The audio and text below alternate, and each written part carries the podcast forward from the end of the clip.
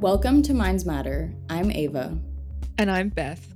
This week, I spoke to Dr. Elisa Baek, who is currently a postdoc at UCLA and a soon to be assistant professor of psychology at the University of Southern California starting in January 2023. I did my undergraduate at the University of Pennsylvania and I double majored in communication and cognitive neuroscience. So in undergrad, I double majored in these two majors that really did not have any overlap or connection and i didn't see how there could be a connection between the two between my two interests. And then I took a few years off and worked in private industry for a few years, and then went back to the University of Pennsylvania to pursue my PhD in communication. And there I was just so lucky to be able to work with Emily Falk, who ended up becoming my PhD advisor, who was really a pioneer in combining communication and neuroscience, basically using neuroscientific tools to answer questions that are of interest in communication. So it was really honestly like a perfect fit. And there I was really interested in the role that information sharing plays in our society and the way that it plays in the way that we create shared realities of the world around us and how it helps us socially connect with one another. And that led to me where I am currently wrapping up my postdoc at UCLA, working with Carolyn Parkinson and in my years as a postdoc, I started to be really interested in what distinguishes people who are really well connected and who experience high levels of social connections versus individuals who may be struggling with these elements. And I really learned through collaboration with applied mathematicians to incorporate social network analysis and the brain to understand a little bit more of how characteristics of individual social world influence the way that they use their brains and vice versa. You mentioned that you do social network analysis. Could you just explain a little bit more of what that is? The work that I've been doing is to characterize individuals offline or real world social worlds. So in the last few years, what we've been doing is characterizing the social network of a bounded community or a social group. So, in our case, it was first year university students who are living in the same residence hall. So, that's a bounded community, but you can also do this with different types of communities. So a lot of people have done this with business organizations or sports teams and so on. And basically, in our case, we ask the individuals within that bounded community who they're friends with, who they're connected with, how close they feel to other individuals. And by gathering information on individuals in this entire bounded group, you can get information that is just beyond what the individual reports. So not only who I report as a friend, but how many people report report me as a friend. So I think that's an advantage of the sociocentric social network analysis approach, where you really try to characterize different aspects of an entire bounded community. One of the things that you were interested in, as you mentioned, is what distinguishes people who are highly central in their social network. So does that correspond to people who have a lot of friends and who other people name as a good friend? Is that what you talk about as quote unquote popularity when you're writing your studies? It's a really good question. So, I think the reason that I'm really interested and excited about this work is because being well connected in a social network or highly central in a social network is protective against social disconnection. And we can talk about this later, but as the pandemic has really shown us, a lack of social connection is very detrimental for not only mental well being, but individuals' physical well being. And I think now there's decades of research showing that loneliness or the subjective sense of social disconnection is linked to increased rate of mortality that persists even when you control for all sorts of comorbidities. So, with that said, I think we are just beginning to get at these questions. So, the first set of analyses that I did was looking at people who we define as well connected in their social network. And I think it's really important to think very carefully about the implications that can be drawn by the way that we defined what well connected means. So, in this specific case, well connectedness was defined by the number of people that indicate you as a friend in the social network in this bounded community in the same residence hall in some of the earlier talks that I gave about this paper, I referred to that as popularity, but I think popularity is actually a little bit distinct from the way that we defined well connectedness or friendship in this case because there's some research that seems to suggest again this is not my work but popularity specifically in the context of high school and younger there is some evidence seeming to suggest that adolescents and kids who are popular actually have less well being. So we got to be really careful with the way we define this because I think it's very distinct from being well liked or having a lot of friends. Because they're stressed about keeping status. Popularity and status is different than being well liked or having a lot of friends or having a lot of people say you're a friend. Maybe you can give a little rundown into the study that you ran, how you collected the data and some of the findings that you got. So in this study, first set of analysis is was really looking at the extent to which an individual is well connected as defined by the number of people that nominate them as a friend and relating that to people's neural responses while they were watching a bunch of different naturalistic videos. And I think one advantage of using videos or measuring brain responses while people are watching videos in the scanner is that we're able to capture the way that people may process everyday scenes as reflected in these videos. So they're more complex than some of the more traditional or earlier social neuroscience work where people were shown very simple text that were very tightly controlled but didn't have this validity in that that's not what they're encountering in everyday life. So by instead showing people video clips of social scenes that unfold over time that are really reflective of a social scene that you might encounter in everyday life or a social interaction, we can get a little bit of the more of the nuance of how people's brain responses unfold over time as they are experiencing videos that are more reflective of what goes on in everyday interactions. So basically, what we did was for each participant, you can just get neural responses that unfold in each brain region across the whole brain. So for each region in the brain, you can get their time courses of the responses in that brain as people are watching these videos. So for each region of the brain, for each participant, you get one time series of brain responses during the video watching task. And then for each unique pair of participants, you can then correlate the time courses in each brain region between two participants that gives you a measure of how similar the two participants' responses in a specific given region of the brain is across the whole task in one region of the brain, you can see these two participants are really, really similar because you can correlate the brain responses in that region of the brain between the two participants and then see if certain participants were more similar or had higher correlation than other pairs of participants. And this method is called intersubject correlation. And what were the findings with looking at the brain and looking at centrality or lack of centrality for individuals? So, what we found was that individuals who are highly central or who are well connected in the social network were, on average, if you look at the whole brain as just a pattern, more similar to every other member in their social network compared to less well connected individuals. It just seems to suggest that people who are really central have the most normative neural responses when they're watching these different types of video clips, more normative to their community compared to less central people who are more idiosyncratic. And we also found that these pattern of results followed what we call the Anna Karenina effect, which is derived from the famous line from the novel Anna Karenina, which says that happy families are all alike, but every unhappy family is unhappy in its own way. So it's suggesting that happy families are all similar, whereas unhappy families are each different in its own way. And we also found that to be the case in our study, where we found that well connected individuals were all alike, but that each less well connected person seemed to process the world or have neural responses that were dissimilar in their own way. So, this basically suggests that less well connected people were not only dissimilar in their neural responses to the well connected people, but to each other. So, they're actually more similar to the well connected people than to one another. So, it's not that an alternative hypothesis could be that all the well connected people are really similar in the way that they process the world, and the less well connected people are all similar. So, there's a grouping effect. But instead, what we find is that well connected people are really remarkably similar to one another, but each less well connected person is kind of idiosyncratic. So they're processing the world, or as shown by their neural responses, in their own unique way which may be why they're not as well connected because they're processing the world or understanding the stimuli in a way that isn't reflective of the norms of the group. Did this pattern of data replicate in all of the brain regions that you looked at, or were there brain regions that were specifically strong?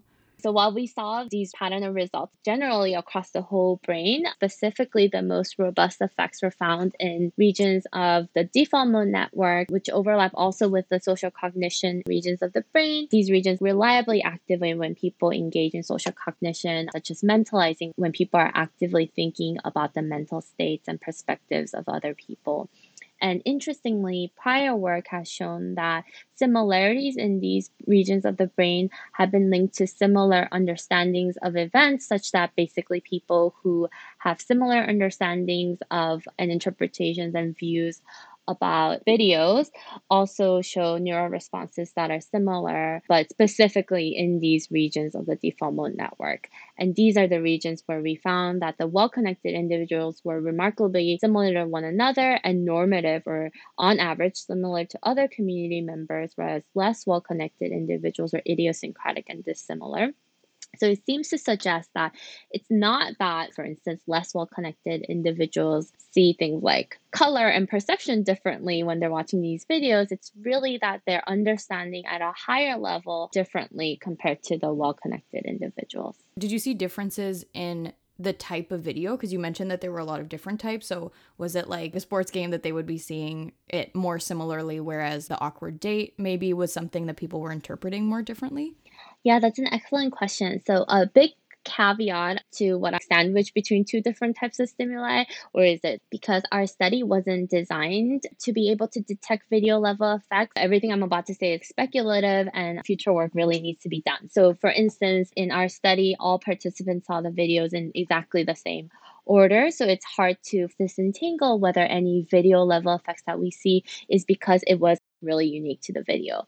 And also, some of the video clips were longer than others, which I think can also be a confound because we know for intersubject correlation, there's higher intersubject correlation with longer videos. So, with all these caveats in mind, I do think it's really interesting because where we saw the strongest effects are the videos that elicited the greatest effects, where again, well connected individuals were more similar in neural responses compared to less well connected individuals, were video clips that had a little bit of ambiguity of social narratives that weren't so straightforward. So, for instance, that awkward date between two teenagers or that party scene actually didn't do as well in terms of didn't yield the greatest effects.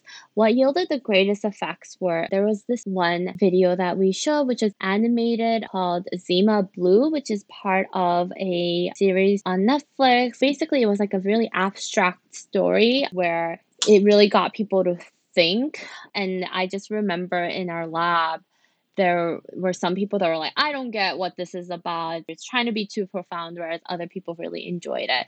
So this video clip did very well. And I think it's because of the abstract nature. Because I think the video clips are very clearly social, maybe a little bit more straightforward in interpretation, whereas the abstract social clips and elements and the narratives that really unfold with perhaps an element of surprise is where we really see the distinction. So I think it seems to suggest, again, with all the caveats in mind, that the nuances of the social meaning and value and interpretation is what we may be capturing in the neural responses that distinguish well connected individuals. But again, I think this is a really interesting future direction to look at because how different, quote unquote, are the less well connected individuals from the well connected individuals, and in what situations do these differences come out?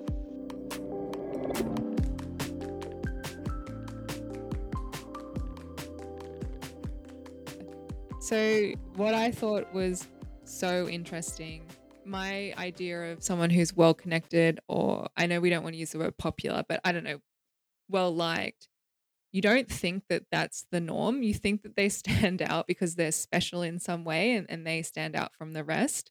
And I thought this idea that the average is what is liked the most, but it doesn't seem to be true to experience because it's the people who are pushing the boundaries and making jokes or whatever who are standing out who seem to be the ones that have the connections. I think it's also not necessarily that people would say that those people are average because the finding is that their brains are responding to these stimuli, specifically ambiguous stimuli, in ways that are more similar to the way that other people are, which basically means they're interpreting events in a way that is similar to the norm. I think it's not that they're necessarily average people, but that they understand how to interpret the world in a way that makes sense in their context.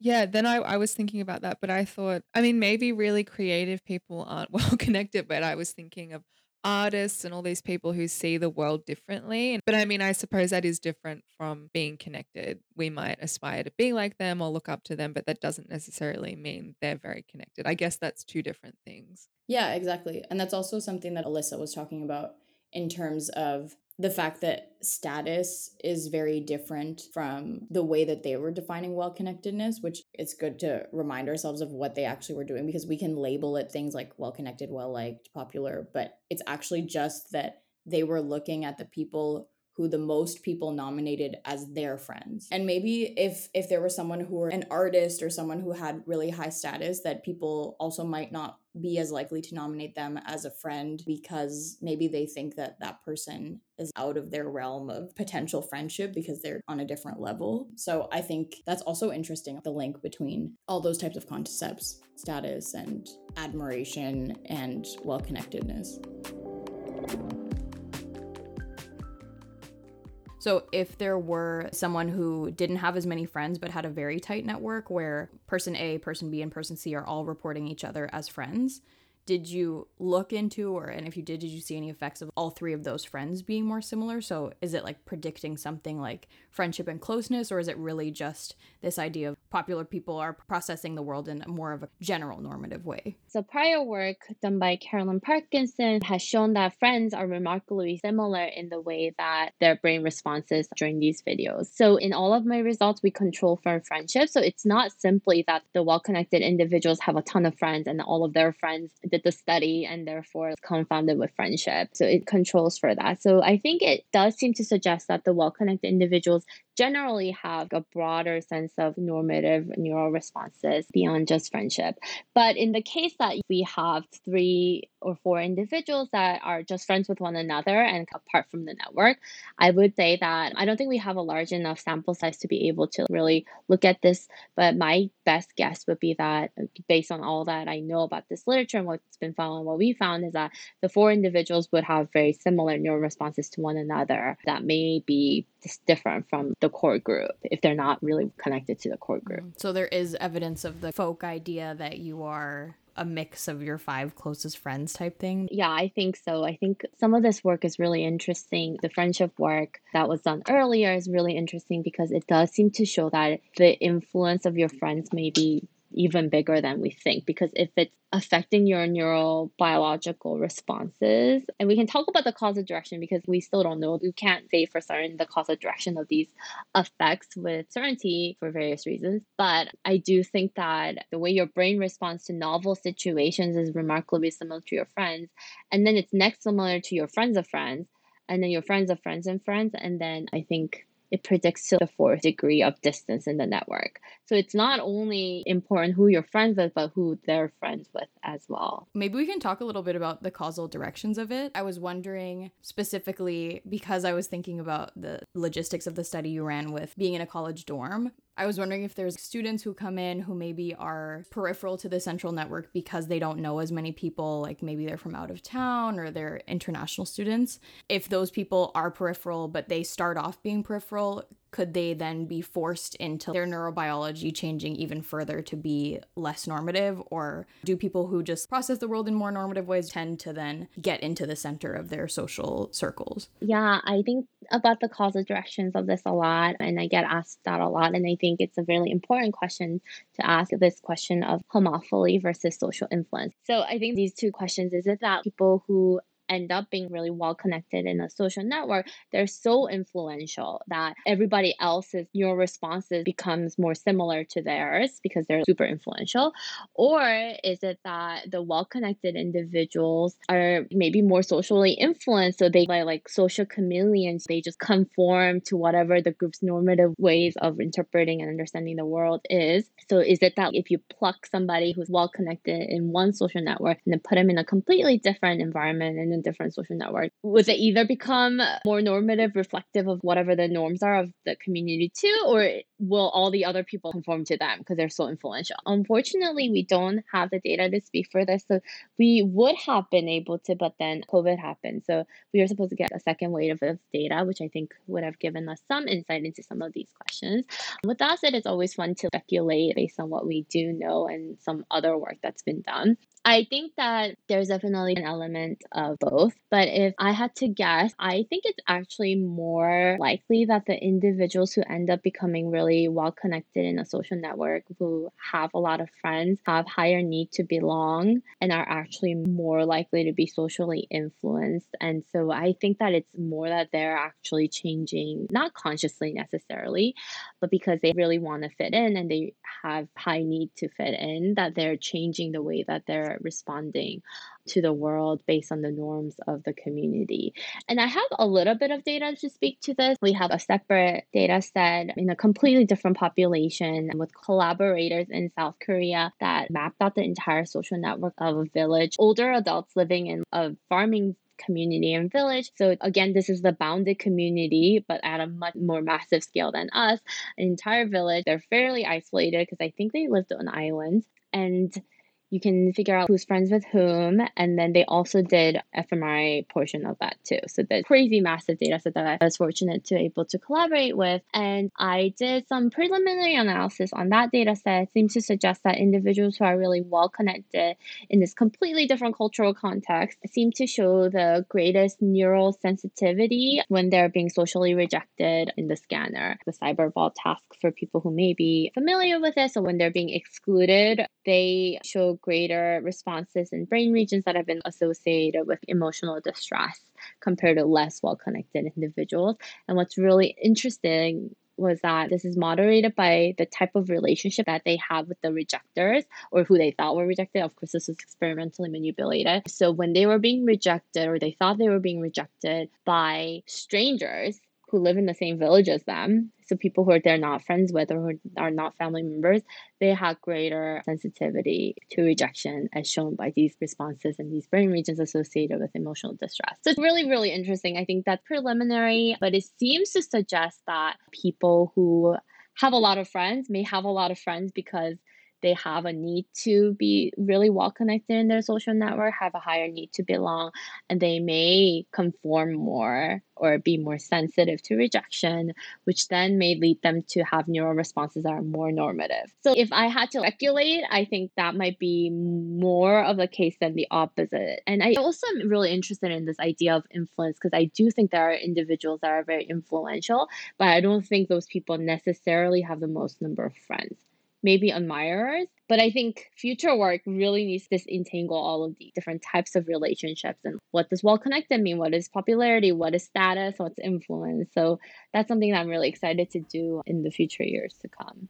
That is so interesting. Also, because as you mentioned at the beginning, one of the reasons that it's interesting to look at well connectedness and people who are central to these networks is because we know that loneliness is as predictive of early death as smoking or something, or even more so. But it seems like the people who are also pushing themselves into the center of the network are also the ones that are most sensitive. I don't know if you have data that speaks to whether this type of centrality that you were looking at, where other people are nominating you as a friend, whether that is protective. So, do you think it would be that it's protective even though they're more vulnerable? So, they're just pushing themselves over the edge to being okay, even though their baseline is that they're not okay if they're by themselves? These are questions that I think about a lot because to what extent is this sensitivity to social ties or the lack thereof adaptive or maladaptive because i think if you're like hypersensitive and you need a lot of friends all the time or people's affirmation i think that could not be super good for your well-being either where is the balance i think that the narrative can sometimes be super simple it's like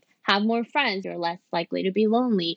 And while those things are generally true, I think we also need to start looking at some of the nuances of this. So I think speaking of loneliness, I think there is this distinction between what we call objective social connections, the number of social ties have or how big your social network is, compared to subjective social connection is how lonely do I feel, which is like a subjective thing. They're related, right? In that people who have larger social networks or people who have more social ties or friends tend to be less lonely. But the correlation is actually small to moderate. In our sample, I just checked it today for in preparation. The correlation was 0.3. So it's not like super strong. And I did some digging as well because what's really interesting is, as I said earlier, this was supposed to be a longitudinal study. So we get social network and brain data at multiple time points. But because of COVID, we couldn't get real measure of social network because people moved out of their dorms because of the pandemic or brain responses at time two. But we did get crude measures of social network, like who do you keep in ties with virtually, as well as people's sense of loneliness at both time points. So, what's really interesting is we gathered this data of loneliness, social network, and brains starting in the fall of 2019, and then all the data collection for the social network survey for time one ended in January, and then the pandemic and everything shut down in March of 2020, right? So then we have this natural experiment and then we also gather loneliness data as well as various things about people's perceptions and social networks at June to August of 2020. So I was digging around in this data and something that I've been really interested in looking at. So, one, to no one's surprise, overwhelmingly, there was an increase of loneliness just generally after the pandemic hit. And then I looked at who's more susceptible to increase in their loneliness. So if you just subtract people's loneliness score between before the pandemic, so positive numbers means that you increase in loneliness and negative numbers means that you decrease in loneliness after the pandemic. It turns out that people who were less lonely prior to the pandemic hitting increase more in loneliness compared to people who are already lonely. And then you ask, oh, is this a ceiling effect? Is it just that the lonely people were already super lonely, so there's nowhere more to go on the scale? And unfortunately, it does seem to be that case because people who are already lonely before the pandemic were still, on average, more lonely after the pandemic than the people who were not lonely before the pandemic, even though the jump of loneliness scores between time two and time one was significantly more for the people who are not lonely. So they increased significantly more, but it's more like the non lonely people match the lonely people who are already there before the pandemic. And then I looked at the role of like, objective social connection. So the number of friends that you have at time one, and then seeing how that may be protective or not in loneliness. What I found was that the people who seem to be at the most risk of having the greatest jump in loneliness after the pandemic hit were people who had high levels of loneliness at time one, so before the pandemic, but who also had the highest number of friends. So again, generally there's this link that's negative. So more friends, less lonely. But there are people, again, because the correlation is 0.3, so it's not super tightly correlated. So there are people who have a lot of friends who are experiencing high levels of loneliness. And those individuals were at the highest risk of increasing their loneliness at time two. And at time one, we also see a little bit of pattern of behavior suggesting that these individuals also seem to have the most risky norms about alcohol use, which is very relevant in our college students, right? This is when a lot of people start drinking. So it's really interesting, Lynn. I think while there's this correlation, this negative correlation between loneliness and the number of social ties that you have, there are people who have just one or two good friends and they're not lonely at all. And then there are people who have like 15 friends and are really lonely. So I'm really interested in that difference because at the end of the day, the subjective sense of loneliness seems to be a stronger driver of well being or predictor of well-being. So I think another future step that I'm really excited about is exploring these people who have a lot of friends but are really lonely because I think they may be highly susceptible developing things like mood disorders and substance abuse. I always wonder sometimes when we find patterns like this, do you think that on some level people are aware that there is a mismatch between their objective circumstance and their subjective feeling? Is part of it driven by the knowledge that there's a mismatch and therefore they shouldn't be feeling this way and that makes it worse? That's really interesting. I don't have any data to speak to people's knowledge this is tangential, but I think it's also interesting to see both accuracies of their perceptions of their social networks.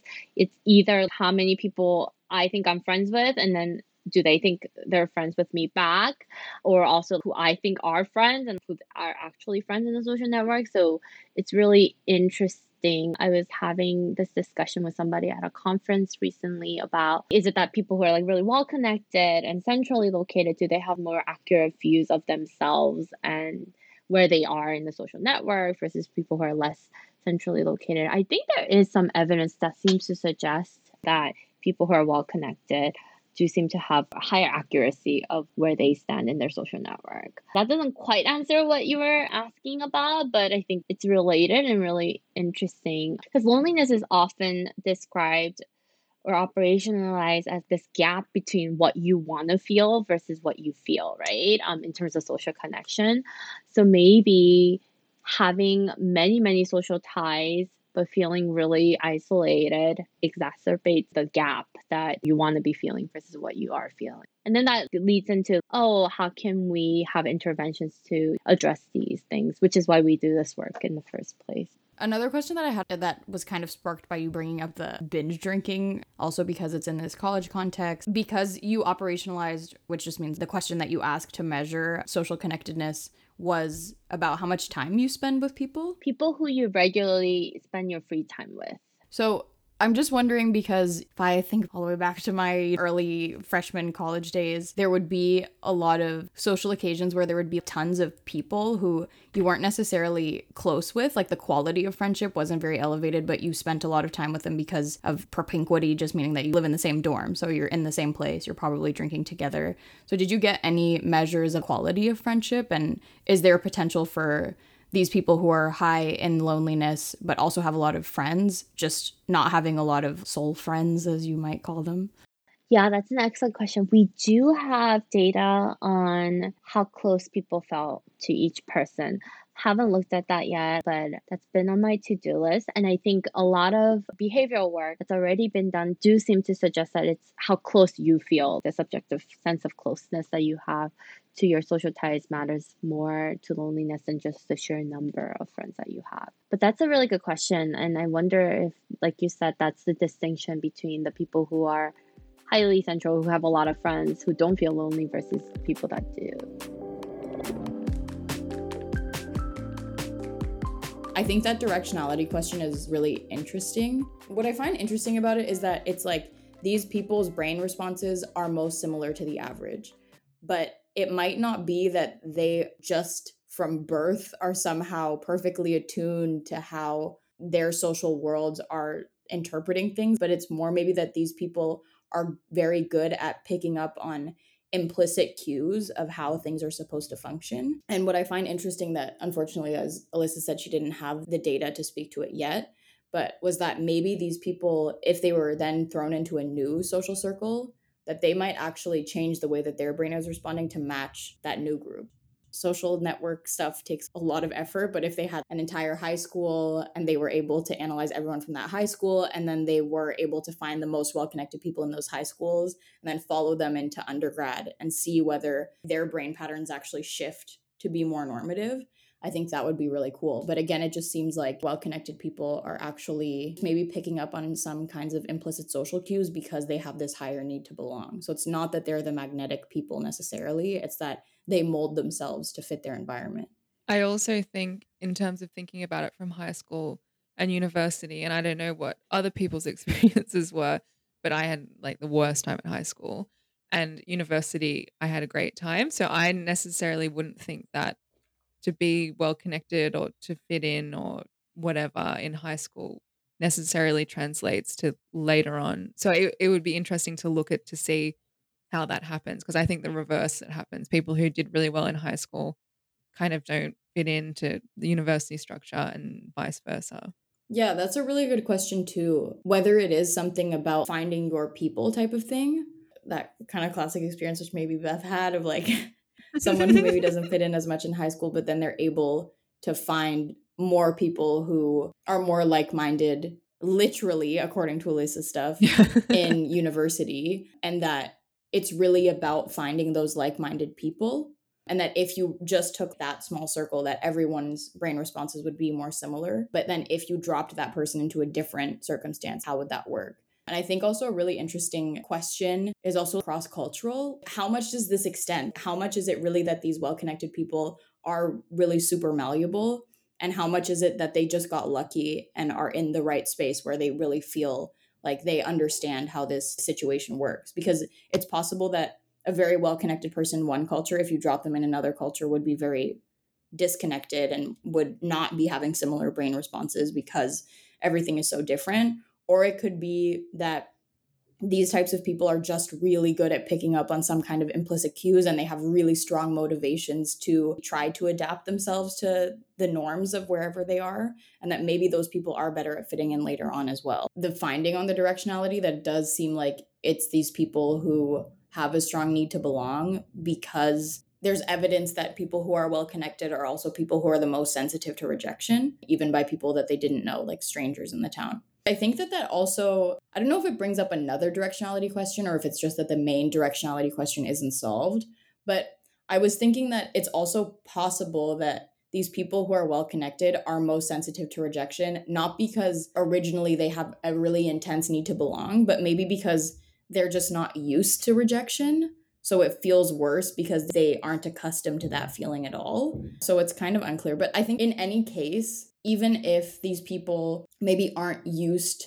to being rejected, but do feel an intense negative affect when they are rejected, it kind of doesn't matter where it comes from because if in the end it makes them more sensitive to rejection and then makes them want to engage more with other people, then they do become people with more intense need to belong than others. I'm also curious to how, I mean, a lot of things about these these people, whoever they may be. Um, I think a lot of it probably is to do with how people have developed and their life experience. Abandonment can people can develop those kind of people pleasing ways of coping after that because that's one way not to be abandoned. So I would I would be very curious to see how those kind of things linked up. Yeah, it's interesting. It, it's true that it does kind of sound like almost like these are sort of people pleasers in the way that it's defined and in, in the way that and what it correlates with. We'll have to ask Elisa if, if she would agree with instead of it being about popularity, it's actually just people pleasing. Yes. and then also there would have to be something in terms of empathy because a well connected person, yes, they might experience some things the same, but it's also an understanding of others on a different level. Yeah, absolutely. I think it sounds like there's an understanding of others not only on an individual level and maybe not necessarily on an individual level. To be well connected, maybe you don't have to be super tuned into what everyone is feeling all the time, but maybe you do have to be relatively well tuned into the norms of whatever circle that you're in and how you're supposed to be interpreting the world, maybe so as to act in the world in a way that people deem correct. You've touched on it when you've been explaining other things, but is there anything that you are really excited about exploring further that maybe we haven't touched on yet? Yeah, so this is 10 to 15 years down the road, a thing that I'm excited about eventually getting to maybe post tenure because I think it maybe high risk, high reward kind of situation is that I'm really interested in, in intervention work. So if we do have these preliminary findings, which I want to do more work on to explore further and be a little bit more nuanced, that seems to suggest that this shared understanding of the world, having a sense of shared understanding of the world around you as other community members is really important in social connection, both in terms of where you end up in your social network, like your social network position and how central you are, as well as your subjective sense of social connection or loneliness could we maybe do interventions that seek to promote shared understanding between individuals that might be able to prevent or help these individuals who are at the edges of these social networks feel more connected to the community that they're part of. So I think that this can be important and one advantage of doing this kind of work in the college population, which, as we know, a lot of psychology work has been done in college students. And then there's a question of how valid it is in terms of external validity and how translatable these results are to normal people outside of college. But I think my work doing it in the college context could be really powerful because, one, I think empirically based interventions based on these results to try to cultivate shared understanding could be done fairly easily in a college context, like if you take a dormitory floor or like a club. And I think two can be really important because these early 20s are when these mood disorders and substance abuse disorders start really emerging. And three, when we think about elite universities in the United States at least, and who feels very easily belonged and then who doesn't. You know, individuals from traditionally, historically marginalized and underprivileged backgrounds and international students, as you mentioned, who maybe higher risk of developing social disconnection or not feeling belong and how can we promote that in the community?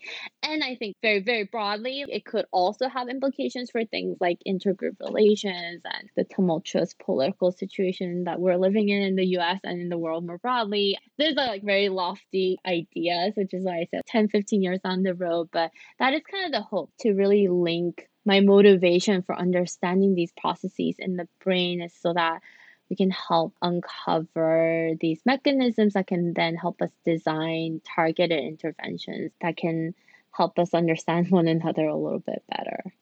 I have like a thousand questions now, but I'll, I'll try to just stick it to maybe two. I know you're saying like 15 years down the line, so you probably don't have a great idea of this, but I'm just wondering because it's so hard, it seems to cross party lines and to have people on Twitter understand each other, especially because your findings implicate this neurobiology. Although we know our brain is malleable, what types of targets you feel like, if you have any idea of that, you could go for? Yeah, so this is all speculative, and I just want to respect the scholars that are much more involved in studying intergroup relations than I am. But I think one idea that I had was so there's this one recent study that showed that you can increase inter-subject correlation in the brain. So you can get individuals to have increased neurosimilarity in brain regions by having them do like an ambiguous task and then they come to a mutual understanding of it. And then if you stick them back into the scanner, then their neural responses become more similar to one another. So if you have two groups and then they do consensus reaching, I think is what they called it. They discuss this ambiguous stimuli and then these two groups came to different conclusions, right? Because they discussed in separate groups. And then if you look at the neural responses of people in each group, you can see that they were remarkably similar to the group that they're assigned to that they came to consensus with versus a group that came to a different consensus. So uh, that made me wonder if we could do some kind of intervention where people engage in some kind of ambiguous task that probably to have to be super not political, right? Because I think we're too maybe stuck in our ways. But if they're doing some kind of ambiguous task. And again, in a college dormitory context, residence floors have events all the time. So if you can get people to go do something that no one knows anything about and then they come out with a shared understanding or experience maybe that will translate to other sectors of their belief or maybe not i don't know i was thinking about you know sometimes you think that someone's super different from you and then you have one good conversation with them and that changes your relationship with them forever so i think about empirically based interventions to promote these kind of engagements more. There's also some work that's being done at UCLA, not in my current lab, but in some of the early grad students. And this is super early work, but that seems to suggest that when they did have people who were Republicans and Democrats come together and just discuss over Zoom, and this was done over Zoom because it was during the pandemic, people actually came out of having conversations with someone who had very different views on a very polarized topics such as abortion, gun rights, that both individuals came out feeling a little bit more connected to the others. So I think a lot of times I wonder if it's that we think that we're more different than we are, or maybe we are really different, but a conversation helps. One of the things that I find so interesting about your work is that it suggests that we are different. It's not just, oh, if we have a conversation, oh, we can come together. It's like, no, we're really perceiving the world in different ways. And I guess if we can just have a conversation and then we then become more similar, then that's great. But it seems like there is something kind of fundamentally different happening. And then I have a question that's potentially difficult to answer, but just because the intervention idea would be trying to get people to have more of a shared understanding and shared worldview. I feel like there's this criticism of psychology, specifically if we look at it from the individual lens where we're trying to prevent mood disorders, of this idea that psychology really tries to pull people to a certain norm and kind of enforces this normative view and is trying to get people to be in a certain way that is conforming rather than accepting how they are and changing broader structures. So I was just wondering if you have any ideas about that, if you could speak to that. I know that's a difficult question, but it was just something that I was thinking of as you talked about this. Okay, so we talk about differences and people are different. It's crazy because it's the neurobiology, like our brains are responding differently. But the differences are actually not that big. It's the 20% that's different. So the differences aren't crazy. People are approximately 80% similar, and then it's like the 20% that's different. It's not that someone's seeing the world as black and someone's seeing it as white. Okay, so the second question I think is a really challenging one because when we think about what's normative and is normative good, so that's that's so tricky because when we think about well-being at the individual level yeah conforming to the norms of society is a good thing quote unquote for surviving and thriving as a human being but should we be pushing against these harmful norms that we know exist at the institutional level? That's super tricky. I think it's such an important question to consider. I haven't thought very deeply into how we can push against that and how these findings fit into that. One thing that's related, but again, this is super tangential. It's another thing that I've been thinking about a lot is well, like, so is your argument that we should just make everybody the same? Clearly, I don't think that's a good thing either. So I wonder if there's a way, well, I think this is an open question also in terms of these interventions. Would that make people who are on the outskirts of these social networks closer to the norm, or would that make the norms of the community a little bit further away and pull it a little bit towards these people who are on the outskirts of these social networks? And if so, how can we promote the latter instead of the former, especially if the norms are harmful and they have been perpetuated by systemic injustices that we know exist in this country? I think that's really, really important to consider and as researchers for sure. I think it's very easy to be like, we just care about the science, but I think that's not okay. Yeah, as we know. The other thing is there's this trade off between creativity. People are like, if everyone sees the world in a similar way, and that's great for social connection, but creativity is what's needed for scientific advancement, but also the arts and the great poets of our society and the great artists, they were not seeing the world in a similar way. That's very true. But also true that these individuals often ended up with mental disorders, with extreme sense of loneliness. And so there seems to be this trade off, but I think it's like really big question to tackle because we definitely don't want people to all just come out thinking exactly the same.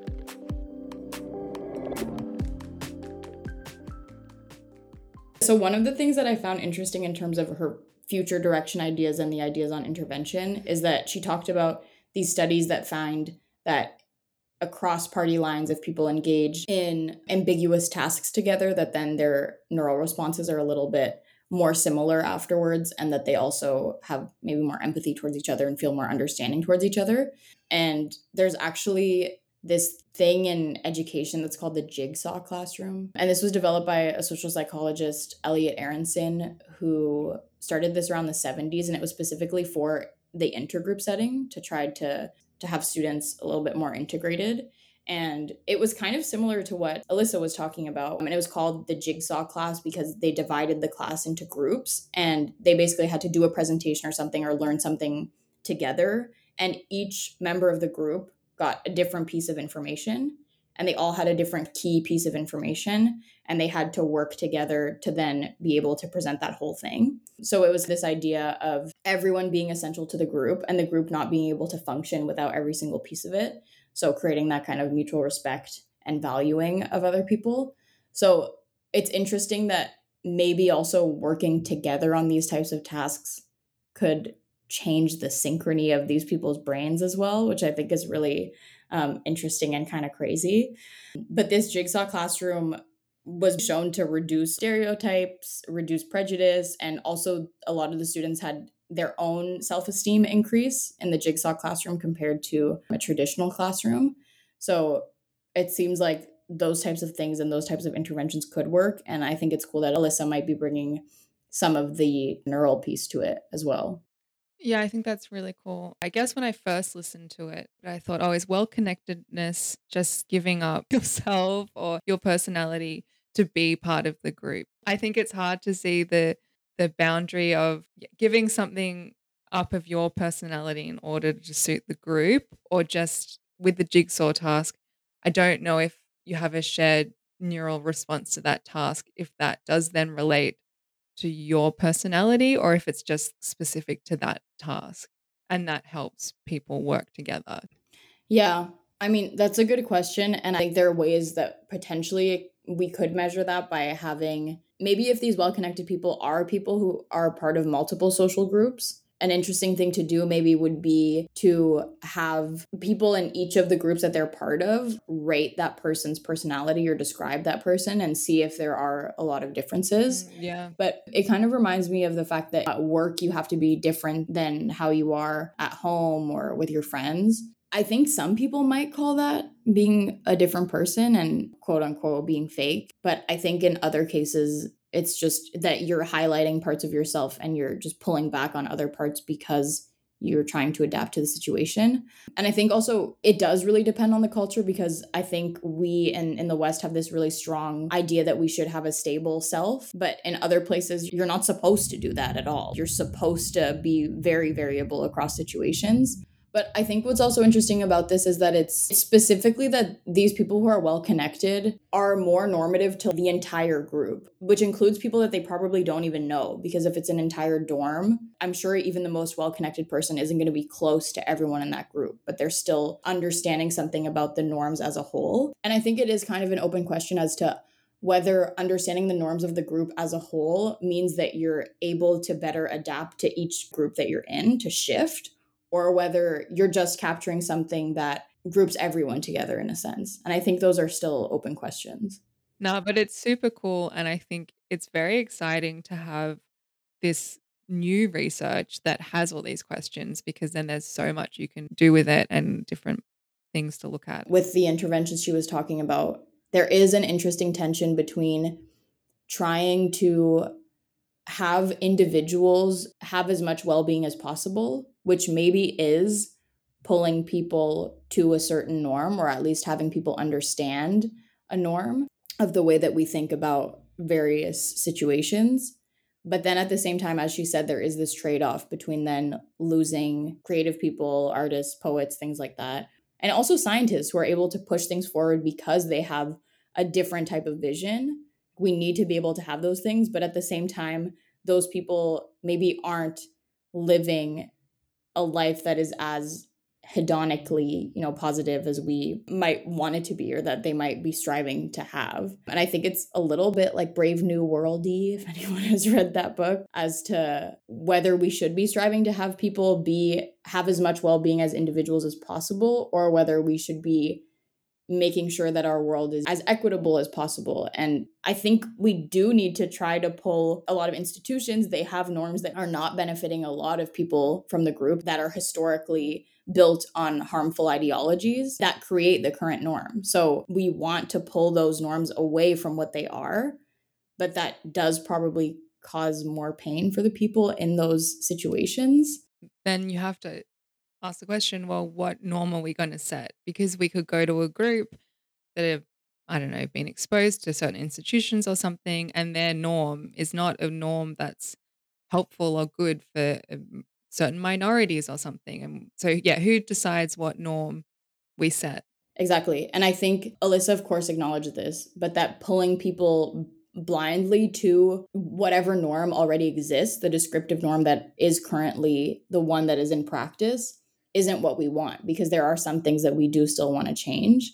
But it's true that the people who are able to live within these norms are the ones who experience the most well-being because they experience the most fit to their environment which is really important. But i think that this tension is one that exists in a lot of social psych. It definitely exists in intergroup relations and it's a tension that I think about a lot because there's a lot of work that comes from a prejudice reduction side, which sounds like something that we want, right? We don't want people to be prejudiced. We want people to be able to live harmoniously, and we don't want people to be discriminated against because we want them to be able to flourish and not have to be stressed about discrimination all the time. We want people to live comfortable lives. But at the same time, in studies where they do do these interventions to reduce prejudice, a lot of the times the people who are involved in those interventions experience higher well-being but then don't strive and don't have motivations to change the structures that they're living in. I think that's a really difficult tension because we want people to live happy lives but at the same time just like in relationships you need conflict to be able to grow.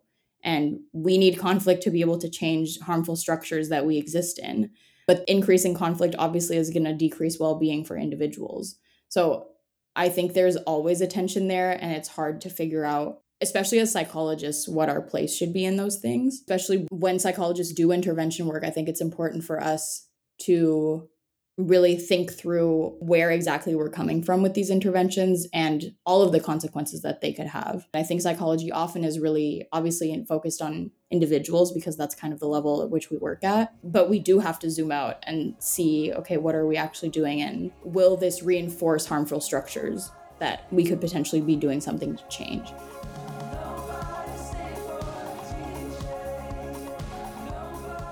Thank you to Dr. Elisa Baek for joining us this episode.